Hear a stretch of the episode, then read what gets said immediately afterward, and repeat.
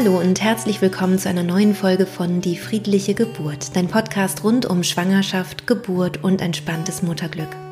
Mein Name ist Christine Graf, ich bin Mama von drei Kindern und ich bereite Frauen und Paare positiv auf ihre Geburten vor. Am letzten Mittwoch habe ich eine extra Folge herausgebracht, wo ich über den Kurs gesprochen habe, also das, was ich da anbiete. Und jetzt ist dies eben die nächste reguläre Sonntagsfolge. Und ähm, ich freue mich sehr über ein besonders spannendes Thema. Ich werde nämlich mit Conny Fröhlich, einer Spezialistin für emotionelle Erste Hilfe bei Babys, über das Thema Schreien bei Babys sprechen.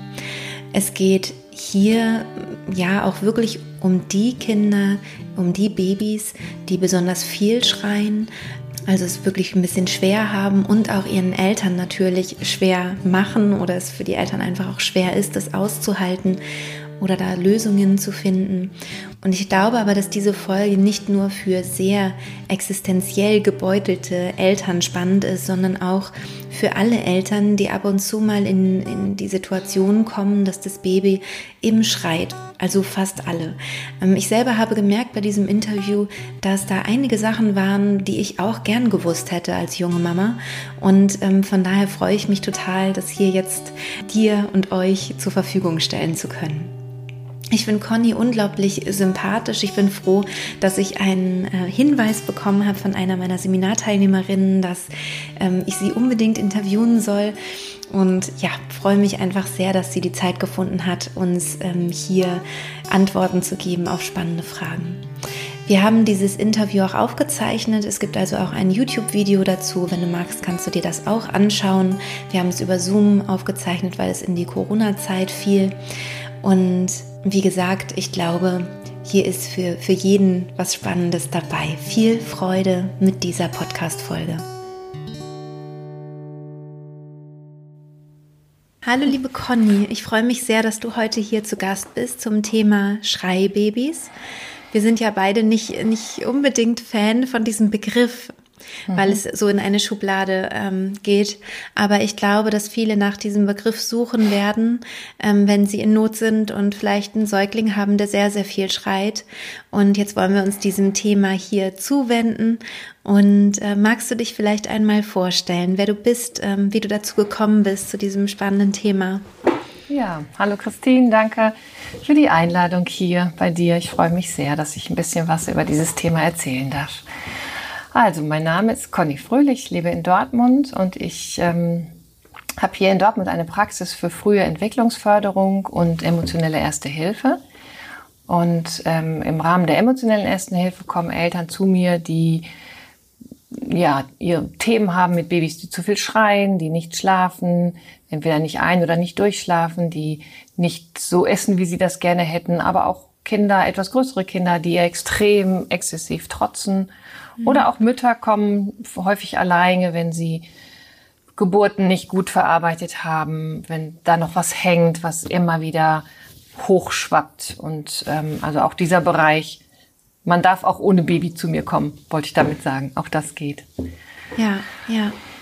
Wie bist du denn dazu gekommen, dich damit also auseinanderzusetzen? Bin, ja, ja. Ich bin ja. Ähm, vom Erstberuf Kinderkrankenschwester und dann habe ich Diplom-Heilpädagogik studiert und habe in einer Praxis für Frühförderung gearbeitet. Und viele der Kinder, die da zu mir kamen, waren noch sehr jung und hatten eine wahnsinnige äh, Krankengeschichte schon hinter sich, dass sie vielleicht 14, 16 Wochen zu früh geboren sind oder schwere Herzfehler hatten. Also auch schon in diesem ganz kleinen, frühen Alter unglaublich viel Schlimmes, Überwältigendes erfahren haben. Mhm.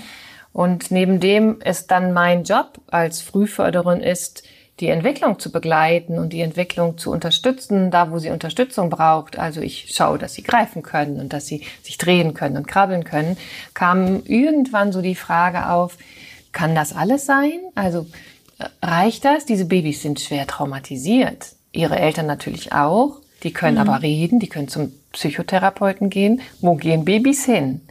Was mhm. mache ich mit einem traumatisierten Baby und ähm, kann ich ein traumatisiertes Baby therapieren. Also da sind viele Fragen aufgetaucht und ich wurde immer unzufriedener mit dem, was ich gemacht habe und habe dann mich auf die Suche begeben und bin dann in Bremen gelandet im, bei Thomas Harms und der emotionellen Ersten Hilfe.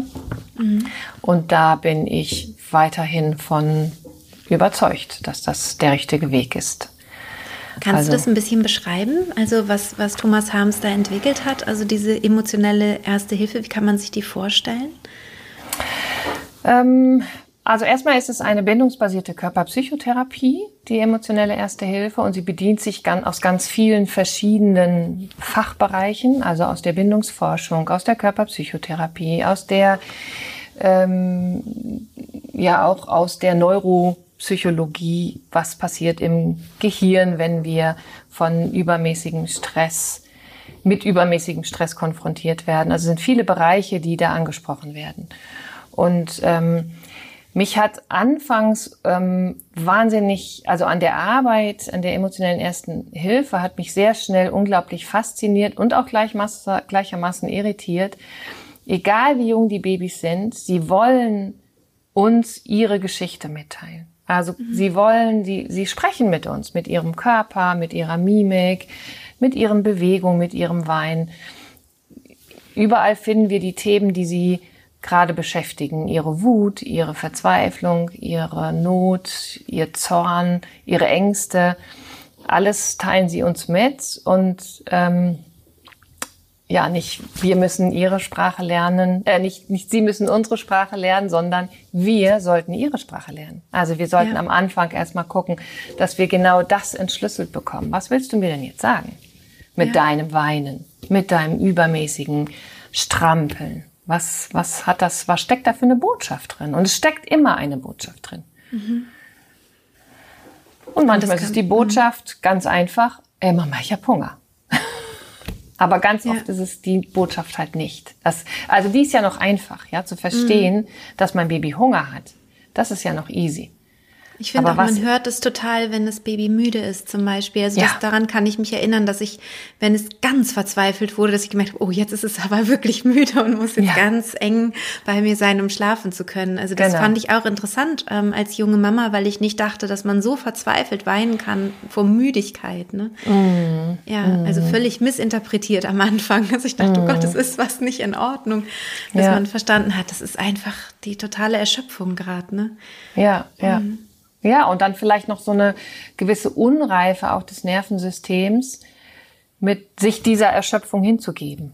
Also dann mhm. auch zu sagen, genau. ne, ähm, ja, ich kann jetzt einfach loslassen, ich kann langsam die Augen schließen. Das beobachten wir bei ganz vielen Babys, gerade in diesem mhm. Einschlafprozess, dass wir dann auch immer wieder berichten uns die Eltern und dann wehrt sich das Kind gegen den Schlaf.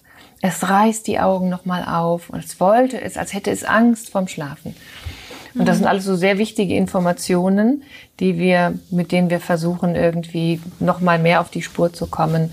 Was will uns das Baby sagen? Mit seinem Schreien. Was wir ja. als zu viel und überwältigend und nicht händelbar erleben. Ja, ja. Hm. Und ähm, was ist so was ganz Klassisches, wo du sagst, das, bege das begegnet dir ganz oft? Also, ähm, dass das Kind etwas ähm, mitteilt, was du vielleicht leichter verstehen würdest als vielleicht die Eltern? Also durch deine hm. Ausbildung, durch deine Erfahrung. Gibt es da was? Ja, ja. Also ich glaube, ähm, fangen wir mal an, oft melden sich ja Eltern, die rufen an, schreiben mir eine E-Mail und wenn es jetzt bleiben wir jetzt mal bei dem Thema Schreien und dann höre ich ganz häufig sowas wie, also mein Kind schreit sehr viel und wir haben schon sehr viel ausprobiert. Also wir tragen es ganz viel, es kriegt ein Schnulli, es darf gestillt werden, wann es gestillt werden will. Wir hüpfen auf dem Petsyball, wir fahren mit dem Auto. Es gibt ja jetzt auch so tolle, ich weiß nicht, ob du die kennst, die, die Föhn-App. Also ähm, ja, für dieses weiße Rauschen, ne? Genau die Apps, in denen Kindern, äh, mit den Kindern dann auch nochmal beruhigt werden können. Kannst du es ganz kurz beschreiben, weil ich glaube, ich kenne es jetzt, aber vielleicht ähm, ne, die es gibt so Apps, nicht. Ähm, genau, die man sich auf das Handy laden kann und da kommt ein bestimmtes Geräusch raus, wie ein Föhn, wie eine Dunstabzugshaube und das soll die Babys beruhigen, wenn sie sehr aufgeregt sind und exzessiv weinen. Mhm. Fakt ist, es beruhigt sie auch für einen kleinen Moment. Warum das nicht nachhaltig ist, kann ich auch noch mal erklären. Also warum mhm, das eigentlich nichts ist, was wir jetzt in irgendeiner Art und Weise empfehlen würden. Verstehe. Mhm. Ähm, könntest du das noch mal erklären? Also warum, warum es nicht nachhaltig ist oder was man dann stattdessen vielleicht besser machen könnte? Ähm, muss ein bisschen ausholen, weil letztendlich mhm. erklärt sich das. Muss mal einmal hier gucken. Ach, es geht auch so. ähm, erklärt sich das Weinen der Babys ähm, sehr, wenn wir ein bisschen das, das autonome Nervensystem verstehen, verstehen. Und das reagiert, ich mache es mal ganz simpel, wir wollen jetzt hier keine wissenschaftliche Sendung machen, ganz simpel, mhm. reagiert in zwei Schenkeln. Einmal ist das der sympathische Anteil und einmal der parasympathische Anteil. Und sympathikoton bin ich, wenn ich aufgeregt bin und parasympathisch, wenn ich entspannt bin. Also ein kleines, einfaches Beispiel, wenn ich mit meinem Wochenendeinkauf an der Kasse stehe, eines großen Supermarktes und mein Portemonnaie ist weg, dann, dann geht bei mir das Erregungsniveau schnell hoch. Mhm. Wenn ich es direkt wiederfinde, und dann passiert auch was im Körper, das ist ganz wichtig. In dem Moment, wo der Sympathikus dann dominant ist, ähm, fange ich an, nur noch in der Brust zu atmen, äh, meine Gedanken rauschen, der Puls geht hoch, der Blutdruck geht hoch, ich fange an zu schwitzen und, und, und, und, und. Wenn ich dann mich kurz besinne und denke, schau doch mal im Auto nach und da finde ich es dann, dann macht es erstmal so ein oh, Glück gehabt, da ist es ja. Und ähm, ich kann wieder den Parasympathikus dominieren lassen. Mhm. Wenn mir was Schlimmeres passiert, ich gehe vielleicht abends um, um elf nach Hause und werde auf dem Nachhauseweg überfallen, angegriffen, bedroht, komme dann in mein sicheres Zuhause. Mein Mann ist da und dem kann ich vielleicht ganz kurz erzählen, was ist. Dann habe ich auch eine Chance, wieder in den Parasympathikus zu rutschen. Vermutlich kann ich nicht nach einer halben Stunde ins Bett gehen und schlafen. Vermutlich bräuchte ich noch ein bisschen Zeit, um dieses sehr aufregende Erlebnis zu verarbeiten, wird noch mal einen Tee trinken, wird mich noch mal in Arm nehmen lassen, wird vielleicht zur Ablenkung noch mal was lesen und und und und und. Mhm. Ähm, wenn niemand da wäre und ich wäre ganz alleine und müsste irgendwie damit klarkommen, wäre es vermutlich viel schwieriger. Ja, mhm. also diesen Erregungsmodus wieder auf ein Level zu bekommen, in dem ich gut, zum Beispiel gut in den Schlaf käme. Jetzt switchen wir mal zu den Babys. Das ist nämlich ganz spannend, weil da finden alle Eltern ihre Kinder wieder. Wir haben also ein, alle Babys sind erstmal, haben erstmal ein relativ unreifes Nervensystem. Die einen etwas unreifer, die anderen e-, etwas besser reguliert und das hat viel mit deren Geschichte zu tun. Und ähm, nehmen wir mal ein vier Monate altes Baby, was unter so einem Spielebogen liegt. Kennst du, ne? Ist bekannt, diese, genau. wo so Sachen runterhängen. Mhm.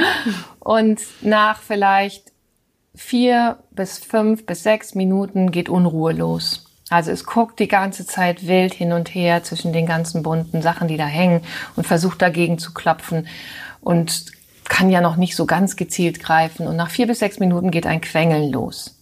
Und die Mutter weiß oder die Eltern wissen in dem Moment, okay, wenn ich jetzt hier gar nichts mache, dann endet dieses Quengeln im Weinen. Mhm. Die meisten Eltern würden jetzt das, das Trapez da wegnehmen, diesen Spielebogen, würden das Kind auf den Arm nehmen und ihm eine Alternative anbieten. Mhm. Weil sie in der Deutung, in der Interpretation sind, ach, ist die langweilig, brauchst du was Neues. Mhm. Unsere oder meine Deutung wäre in dem Moment, stimmt das? Kann es nicht auch sein, dass das dass dem Kind gar nicht langweilig ist, sondern dass es jetzt schon zu viel hat von seinem Spielebogen, dass es schon ein bisschen überfordert ist? Würde ich und eigentlich eine Pause, eigentlich eine Pause bräuchte. Genau und wir mit allem, was wir jetzt noch zusätzlich dazugeben an, ich nehme dich auf den Arm, ich halt, ich trage dich im Raum herum, ich zeige dir die Blätter, die da draußen auf dem, an dem Baum rumwehen. Mit all dem feuern wir ja den Sympathikus. Ja, wir machen den noch ein bisschen, wir machen das Kind noch ein bisschen aufregender. Funktioniert erstmal, ja, die werden erstmal ruhiger, die Kinder. Mhm. Und bis dahin so, alles logisch? Ja, ja, bis auf, ähm, in, dass ich die Erfahrung gemacht habe, wenn ich das Baby ähm, ins Tragetuch nehme, also nicht einfach nur aufnehmen, sondern wirklich ins Tragetuch, ähm, wo es eben auch mir zugewendet ist und sich auch abwenden kann und einfach in meinem Tag weitermache, also gar nicht so so eine Aufmerksamkeit aufs Kind habe, also nicht dem Kind jetzt was zeige auf dem Arm und hier. Ich glaube, das sind zwei, zwei genau. unterschiedliche Sachen. Mhm. Also im Tragetuch, wo es halt umhüllt ist und einfach meine Wärme hat und so weiter. Genau. Ähm, dann beruhigt es sich und schläft vielleicht auch ein oder meldet sich dann, ja. wenn es wirklich neue ja. Impulse braucht. Aber ähm, deswegen, also das Tragen an sich äh, würde ich jetzt nicht Super. als schwierig sehen, sondern eher eben dieses noch mehr anbieten. Ne? Nee, nee, das genau. Tragen, also mit der Intention, wie du das beschreibst, das Tragen ja eigentlich so eine Aufforderung, oh Schätzchen, ich glaube, du brauchst jetzt mal Pause und ich helfe dir, genau. diese Pause zu nehmen. Ne, du schirmst genau. es ab, du gibst genau. ihnen ein bisschen Körperkontakt, Beruhigung, du bist selber auch nicht in diesem aufgeregten Modus, weil du machst irgendwie. Ich mach einfach ganz, weiter. Genau, du machst einfach ganz normal weiter. Super, ja. Genau. Das ist meine Erfahrung interessanterweise vor allem mit meinem dritten Kind, weil ich, ähm, weil man ja als als Mama, wenn man schon Kinder hat, gar nicht die Aufmerksamkeit hat für dieses kleine Neugeborene oder dieses, mm. ne, man mhm. hat nicht oder dieses sehr junge Baby noch. Mhm. Und da habe ich halt gemerkt, dieses Leben an meinem Körper hat meiner Tochter halt wahnsinnig gut getan. Also die war total unkompliziert dadurch, dass sie einfach ständig in diesem Tragetuch war oder später dann auf meinem Rücken und einfach mein, den Alltag mitgemacht hat. Wenn sie wollte, guckte sie raus, wenn nicht, dann nicht. Also Super. es war irgendwie so ein, so ein, ja, sowas, hatte dann was ganz Natürliches, was man wahrscheinlich beim ersten Kind weniger macht, weil man mhm. die Aufmerksamkeit so stark auch beim Kind hat. Mhm. Ich glaube, das ist ein Punkt, weil man die Aufmerksamkeit ganz stark am Kind hat. Und glaube ich, das ist der zweite wichtige Punkt, den wir auch immer in einer Beratung ein Stück weit erörtern, ist, was denken die Eltern gerade über das Weinen ihres Kindes? Mhm. Also wenn ich, wenn ich denke, okay, du bist jetzt gerade ein bisschen aufgeregt und hast ja keine anderen Möglichkeiten, mir das mitzuteilen, dass du aufgeregt bist, als über jetzt ein bisschen quengeln und weinen, mhm. dann bin ich vielleicht eher dazu ähm, aufgefordert zu denken, mein Kind ist unglücklich, es hat was, es vermisst was. Also ich bekomme in eine ganz andere Deutungsspirale. Mhm. Und dann bin ich immer versucht, das Weinen des Kindes zu verhindern. Und dann bin ich immer in so einem, manchmal so ein Stoppdeckel drauf. Immer so, ja. sowas wie Deckel drauf. Mhm. Schön drin lassen. Mhm. Weil wenn du weinst. Bin ich glaub, unglücklich. Ja, genau. Glaube ja. ich ja, dass du unglücklich bist. Mhm. Und wenn du weinst, und das macht mich unglücklich. Genau. Genau. genau. Das ist die zweite Folge. Gut, dass du sagst. Ja. ja. Mhm. Und das zu erkennen, ja, das ist, ähm, es macht schon mal ganz viel aus. Also woher wissen, ich frage dann die Eltern auch ganz oft, warum glaubst du jetzt, dass dein Kind unglücklich ist? Ja, weil ich es ja weinen lasse. Aha, weil du nicht dafür sorgst, dass es jetzt aufhört zu weinen. Gut, da müssen wir jetzt mal erstmal irgendwie gucken. Könnte es sein, dass dein Kind Hunger hat oder dass, es, dass die Hose. Nein, nein, ich habe es gerade gestillt. Also diese ganze, aus diesem ganzen Bedürfnistopf, den wir erfüllen mhm. müssen, kommt nichts in Frage. Gut, dann nochmal. Warum glaubst du jetzt, dass dein Kind unglücklich ist? Weil ich es weinen lasse. Ja, du lässt es weinen. Es liegt hier bei dir auf dem Arm. Also ne, wenn wir in dieses, ich sage auch häufig so ein begleitetes Weinen, wenn wir in dieses begleitete Weinen gehen, also mhm. unsere Kind halten und gut mit uns verankert sind, dann bist du ja mit deinem Kind in einem Boot. Mhm. Wenn du jetzt dein Kind nebenan weinen lässt und würdest rausgehen und sagen, okay, ich komme dann wieder, wenn du dich beruhigt hast. Das ist No-Go. Genau. Das geht bitte. natürlich gar nicht. Das, das ist genau nicht. der Punkt. Das unterscheiden, unterscheidet natürlich auch, ja, diese, dieses, ähm, Kinder müssen auch mal weinen müssen, weinen dürfen. Das, mhm. darum geht's nicht. Wir müssen unseren Kindern auch mal ein Ohr schenken. Ja, mhm. und ein Herz schenken und, und unsere komplette Aufmerksamkeit schenken. Das ist wichtig. Ja. Und wie, wie wäre das? Also ähm, ich stelle mir jetzt vor, dass eine, dass eine Frau ähm, oder ein, ein Papa ähm, ganz verzweifelt ist, weil das Baby weint. Man kriegt nicht raus, was es ist. Was, was wären so deine erste Hilfetipps? Ich weiß oder ich, ich ahne, ich denke, dass es wahrscheinlich sinnvoll ist, ähm, dann wirklich auch eins zu eins genau sich ja. dieses Kind anzuschauen. Das genau. ist ja genau. immer dann das Beste. Also sich wirklich auch eine Beratung zu holen, dass wirklich nochmal jemand von außen drauf schaut. Mhm. Aber gibt gibt es was, was du so an konkreten Tipps vielleicht doch, äh, oder wo du sagst, das wären so erste Schritte, die du so äh, empfehlen könntest, pauschal, mhm. was wahrscheinlich schwierig ist, aber ja, gibt es da ja was. Genau, das ist tatsächlich schwierig, weil wir mhm. natürlich immer auch ein ganzes Paket haben. Wir haben ja immer eine, eine Geschichte dahinter. Und mhm. in der EH versuchen wir schon auch die Botschaft und auch die Logik der Geschichte ein Stück weit zu verstehen. Also dass ein was, was heißt das, das EEH? Was EEH ist die emotionelle Erste Hilfe. Genau. Vielen Dank. Ich mache immer die Abkürzung. Mhm.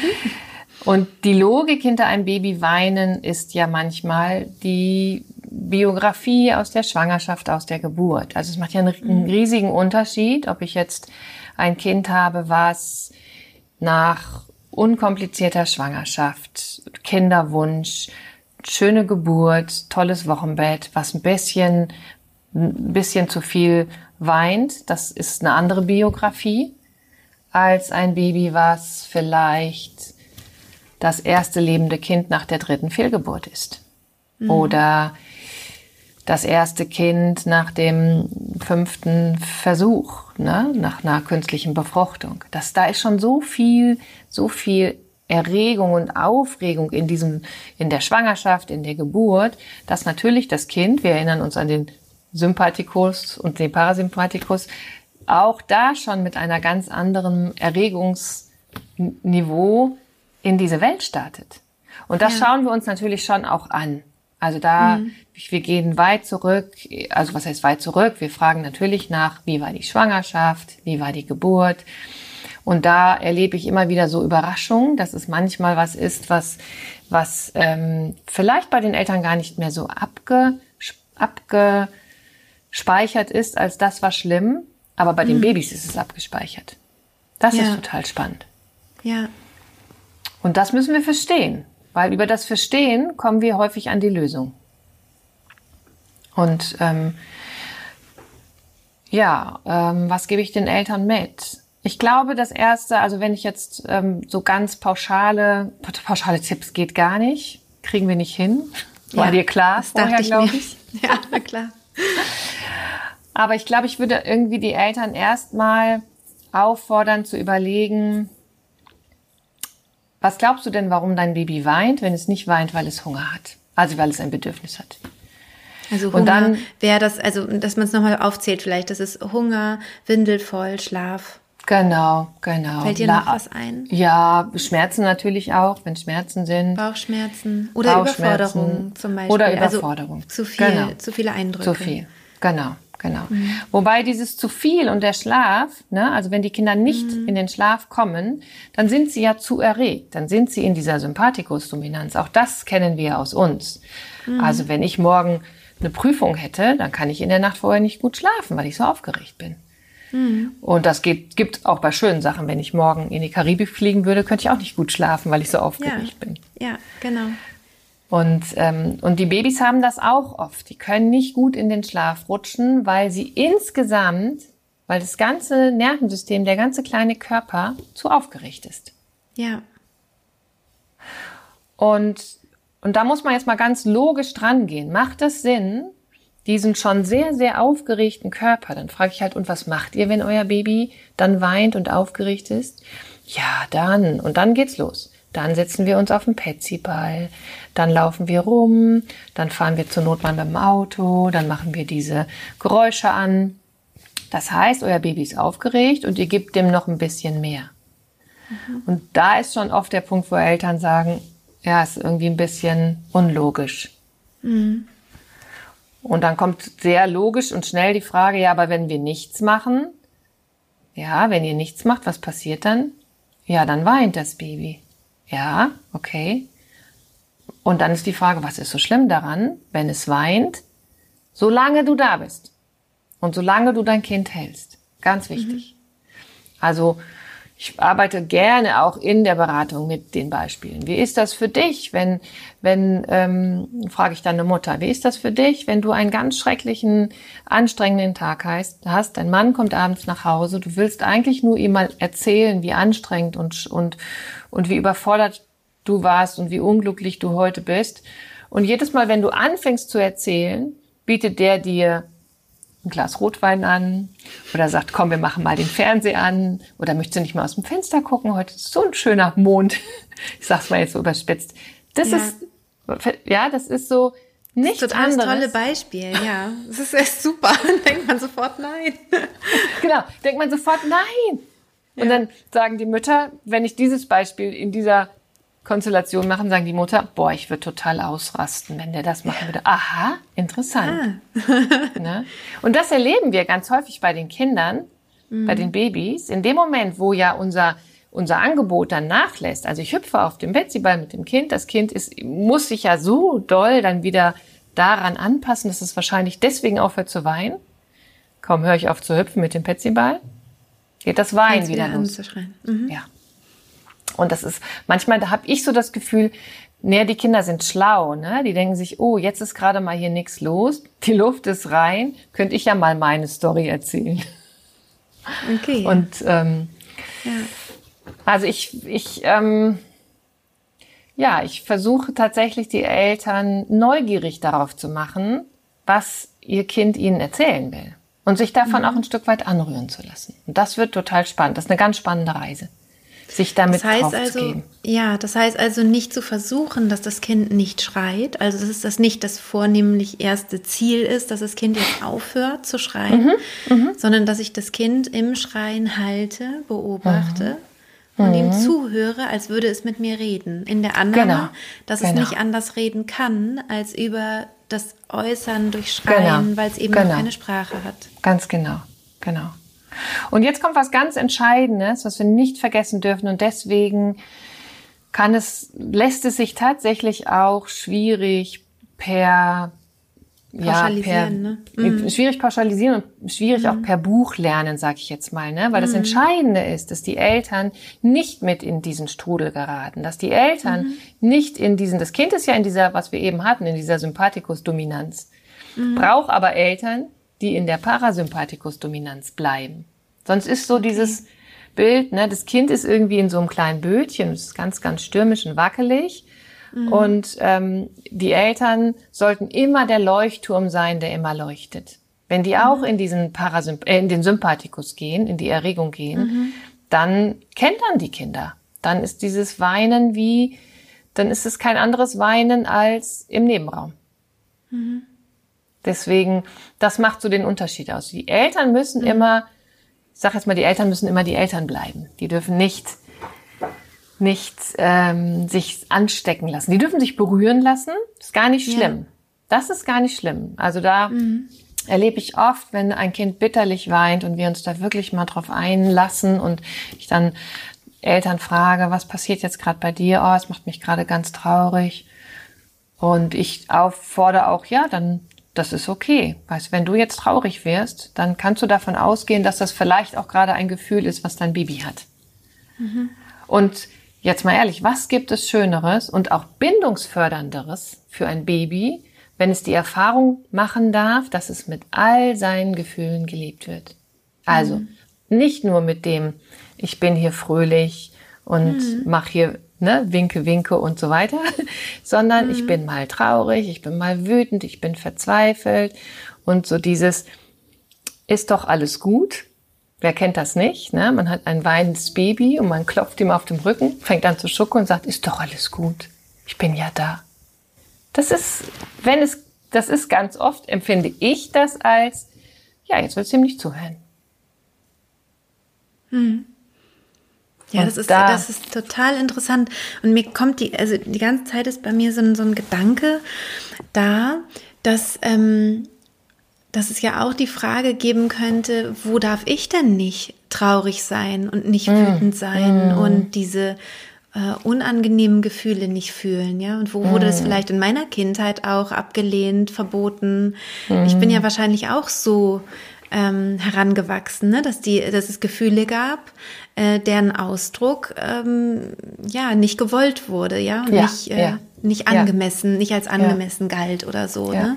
Ja. Und das ist, finde ich, total schön, was du sagst. Ist es nicht schön, wenn wir unserem Kind mitgeben können, nee, das ist in Ordnung. Ja, du darfst ja. auch wütend sein, du darfst auch, du darfst dich äußern, du darfst auch traurig sein, du darfst auch laut sein und hier rumschreien. Mm. Das ist okay. Du bist trotzdem okay, so wie du oder bist mm. gerade mit dem Ganzen okay, so wie du bist. Und das finde ich so spannend, weil viele Eltern denken dann, indem sie ihr Kind weinen lassen, sie denken dann tatsächlich, oh, ich lass dich jetzt weinen und deswegen mache ich dich unglücklich und deswegen mhm. hast du mich. Das ist manchmal eine, eine Gedanken, ja. also ein, ein Gedankenzug, der da an einem vorbeifährt. Mhm. Und ähm, indem sie das, indem wir es versuchen umzudrehen, also in Form von, so ist es aber nicht. Es ist ja eigentlich genau andersherum, ja, indem du sagst, Erzähl mal, ich bin für mich, für dich da. Alle Gefühle kannst du immer bei mir lassen. Ich bin immer da und höre dir immer zu. Können wir eigentlich sicher sein, dass wir, wenn unser Kind mal in sechs Jahren ganz unglücklich aus der Schule kommt und auf dem Nachhauseweg dann denkt, oh gut, dass Mama zu Hause ist, gut, dass Papa zu Hause ist, weil den kann ich ja immer alles erzählen. Mhm. Und das wollen alle Eltern, ja? Alle Eltern ja, ja. wollen, dass ihre Kinder. Mit Sprache schon. Genau, mit Sprache schon, aber bitte nicht mit Schreien. Genau. Ja. Ja, es ist ein, ist ein total äh, äh, toller Gedanke. Und ich muss auch sagen, dass ich das so bei meinen Kindern, die sind ja jetzt schon, schon auch etwas älter, ähm, auch nicht so gesehen habe. Also jetzt nochmal zurückzudenken, ach, wie war das eigentlich? Mensch, da hätte ich da hätte ich auch einen anderen Ansatz äh, finden können. Ne? Also ich habe das dann eher so gemacht, dass ich, die war dann halt bei mir und musste halt mit. Ne? Aber ja, aber es, es waren noch alle drei, ähm, haben nicht viel geschrien. Also mm. es gab nicht oft diese Situationen, wo man so verzweifelt. Und ich weiß auch, dass es Familien gibt, wo die, wo die Eltern wirklich verzweifeln und gar nicht mm. mehr wissen, was sie noch tun sollen. Und das ist dann auch eine ganz andere Situation, denke ich. Ja, ja, ja, unbedingt. Ja. ja. Das kann man nicht vergleichen. Ja, also ich glaube, ich hatte genauso Kinder wie du, ne, die sich einfach auch dann mal einmal ins Tragetuch eine Runde spazieren, die sich dann beruhigt haben und ähm, mhm. äh, deswegen. Aber ich kenne natürlich hier in der Praxis ganz, ganz andere Themen, wo man wirklich auch manchmal lange auf der Suche ist, bis man herausgefunden hat, ähm, was das Thema ist. Und auch das kann manchmal wichtig sein, ja, mhm. zu herauszufinden. Ähm, was ist es denn jetzt? Was macht dich denn jetzt hier so verzweifelt, so aufgeregt? Und dass dann die Heilung für das Kind besteht eigentlich dann daran, dass wir es dann anerkennen. Also wenn ich dann verstehe, okay, diese, sagen wir mal, ah, ich habe ein schönes Beispiel, das fand ich, es hat mich so berührt, weil es auch so lange gedauert hat, bis, bis wir alle drei verstanden haben, um was es ging. Mhm. Weil es war, also der kleine Junge war schon auch sehr, sehr viel und haltlos am Weinen. Das hat so, war so ein, so ein, so ein ganz haltloses, exzessives Schreien. Entzücken der Eltern, eine tolle Geburt. Und ähm, nach der Geburt war es ein bisschen problematisch, weil die, ähm, die Gebärmutter sich nicht vernünftig zurückgebildet hat oder ich weiß es nicht mehr genau. Jedenfalls hat diese Frau wahnsinnig stark geblutet und dann haben die im Kreißsaal entschieden, okay, wir müssen jetzt noch mal einmal in OP und wir müssen eine Ausschabung machen und dann kommst du gleich zurück zu deinem Mann. Der Mann hatte das Kind auf der Brust. Der Mann hatte aber eine andere Wahrnehmung der ganzen Geschichte. Der Mann hat diese Blutlache unter dem Kreisbett gesehen. Ja. Mhm. Der hat dieses Kind auf, nackt auf seiner Brust gehabt und hat für mindestens zehn Minuten, bis mal eine erlösende Nachricht kam, gedacht, Angst gehe hier. Der hat wahnsinnige Angst gehabt mhm. und hat gedacht, ich gehe hier als Witwe raus. Mein, mhm. Mit so viel Blutverlust kann man das nicht überleben.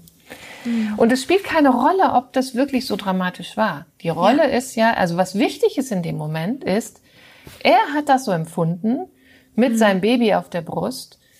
Also das ist ja kein, kein friedliches, wohliges Willkommensein für so ein Kind. Das ist ja, mhm. was ist das? Das ist Schock, das ist Erschreck, das ist ganz viel Anspannung und ähm, in dieser, ich glaube, es war so die dritte, vierte Stunde, wo ich nochmal gesagt habe, es gibt was, was wir nicht verstanden haben und vielleicht gehen wir nochmal ganz in kleinen Schritten zurück von dem Moment, mhm. wo ihr in die Klinik seid. Und dann hat, dann war dieser Moment, wo der Papa dann erzählt hat, als meine Frau nochmal in den OP musste und ich da mit dem Kleinen lag und der hat es kaum ausgesprochen, fing der Kleine so bitterlich an zu weinen. So bitterlich. Und dann war es allen klar, es war so im Raum, ja. Und mhm. dann war es so klar, das ist dein Thema hier. Ja, da warst du alleine, da warst du, mhm. da warst du genauso lost wie dein Papa. Noch schlimmer, ja. Mhm. Und das war so, so äh, berührend dann, ne, danach zu sehen, wie die alle drei dann nochmal sich so eingeruckelt haben, indem sie dann praktisch diesen Moment, ja, wo er, wo der Papa auch für diesen Moment nochmal so eine Anerkennung bekommen hat, wie schlimm das für ihn gewesen sein ja. muss, ne, zu ja, glauben, ja. nicht zu wissen, wie mache ich das, wenn ich jetzt mhm. hier mit einem Baby alleine dastehe. Mhm. Deswegen macht es manchmal Sinn, genau zu fragen. Ja. Genau reinzugehen. Und wie konnte sich das dann lösen? Also durch diese Anerkennung, durch diesen Moment ist es dadurch schon besser genau, geworden? Genau, dadurch ist es schon besser geworden. Dadurch, weil letztendlich in dem Moment, wo die Eltern das erzählen dann und da nochmal so reinrutschen, ist es ja wirklich, die Energie ist in dem Raum, die Stimmung ist in dem Raum, die Kinder gehen auch nochmal dahin und bekommen aber jetzt die Erfahrung, das ist das Heilsame daran, mhm. dass sie ja gehalten sind, dass sie nicht verloren sind. Dass es ja. da einen, ich glaube sogar in dem Moment hatte der Papa den Kleinen dann auf dem Arm und hat ihm das mhm. alles nochmal gegeben. So, jetzt bin ich da und die Mama ist da und ich höre dich. Alles gut gegangen. Es ist mhm. alles gut gegangen und es war ein ganz schön anstrengender, also diese Anerkennung für sich, ja, es war mhm. für mich echt waren es doofe 20 Minuten und für dich waren die genauso schlimm. Schade, ja. dass wir keinen schöneren Start nach dem Start hatten. Mhm. Ja, ja. ja. Und es geht nicht darum, total. da ewig ja. drin zu verweilen und ne, sozusagen, mhm. ach, ne, so dieses Dranhängen. Unser Leben ist jetzt, ne, oder dieses, ach, wir hatten kein Bonding und deswegen haben wir keine gute Bindung. Ja, das ist, kann man alles nochmal auch aufarbeiten und sich angucken. Mhm. In der, mhm. gerade, gerade in diesem Feld der emotionellen Ersten Hilfe ganz wichtig. Toll. Ja, vielen Dank, Conny. Ich finde das sehr, sehr, sehr spannend als ersten Einblick und Eindruck, mhm. was man machen kann, ähm, wenn es jetzt eine Familie gibt, die so etwas sucht, also die vielleicht sogar ähm, in deiner Region mhm. vielleicht mit dir Kontakt aufnehmen möchte oder vielleicht auch ähm, sagt, vielleicht gibt es in meiner Stadt auch emotionale Erste Hilfe, EEH haben wir jetzt gelernt. Genau. Ähm, wie, wie würde man da vorgehen? Oder gibt es das in vielen Städten? Ja, gibt es schon. Gibt es schon. Mhm. Es gibt es inzwischen in vielen Städten. Es gibt auch eine Internetseite. Mhm. Ähm, und da gibt es eine Therapeutenliste für Deutschland, Schweiz, Italien, Österreich. Also es schon, wir breiten uns aus. Sehr schön. Kann man mhm. sagen. Und da einfach mal schauen, wer da in der Nähe ist. Ja. Und ja. Ähm, sich trauen, damit auch wirklich sich Unterstützung und Hilfe zu holen und sich ein bisschen, ja, ein bisschen ähm, Dolmetscher, sich so einen Babydolmetscher an seine Seite zu holen, der nochmal einen anderen Blick hat und nochmal sagen kann, ja, du glaubst also jetzt, dein Baby ist ganz, ganz un unglücklich und fühlt sich von dir im Stich gelassen. Stimmt mhm. das? Ist das so? Mhm. Wo lässt du es jetzt im Stich? Du hast es hier auf deiner Brust, du atmest, du weinst mit. Für mich fühlt sich das nicht nach im Stich lassen an. Für mhm. mich fühlt sich das nach was ganz anderem an. Also es braucht manchmal gar nicht viel, um einen anderen Blick auf die Dinge zu kriegen. Mhm. Deswegen. Ja. ja. aber. Ja, schön. Und wenn man direkt mit dir Kontakt aufnehmen möchte, wie könnte ja. man das tun? Über, über meine Internetseite. Mhm. Die werde ich natürlich verlinken. Das habe ich mir gedacht. ich kann sie auch gerne sagen. Kannst Nein, auch gerne mal. Verlinke sie. Und ähm, ja, im Rahmen von oder ja, in Zeiten von Corona haben wir auch vermehrt mal eine Zoom-Sitzung gemacht. Auch das geht mal, mhm. eins, zwei Mal.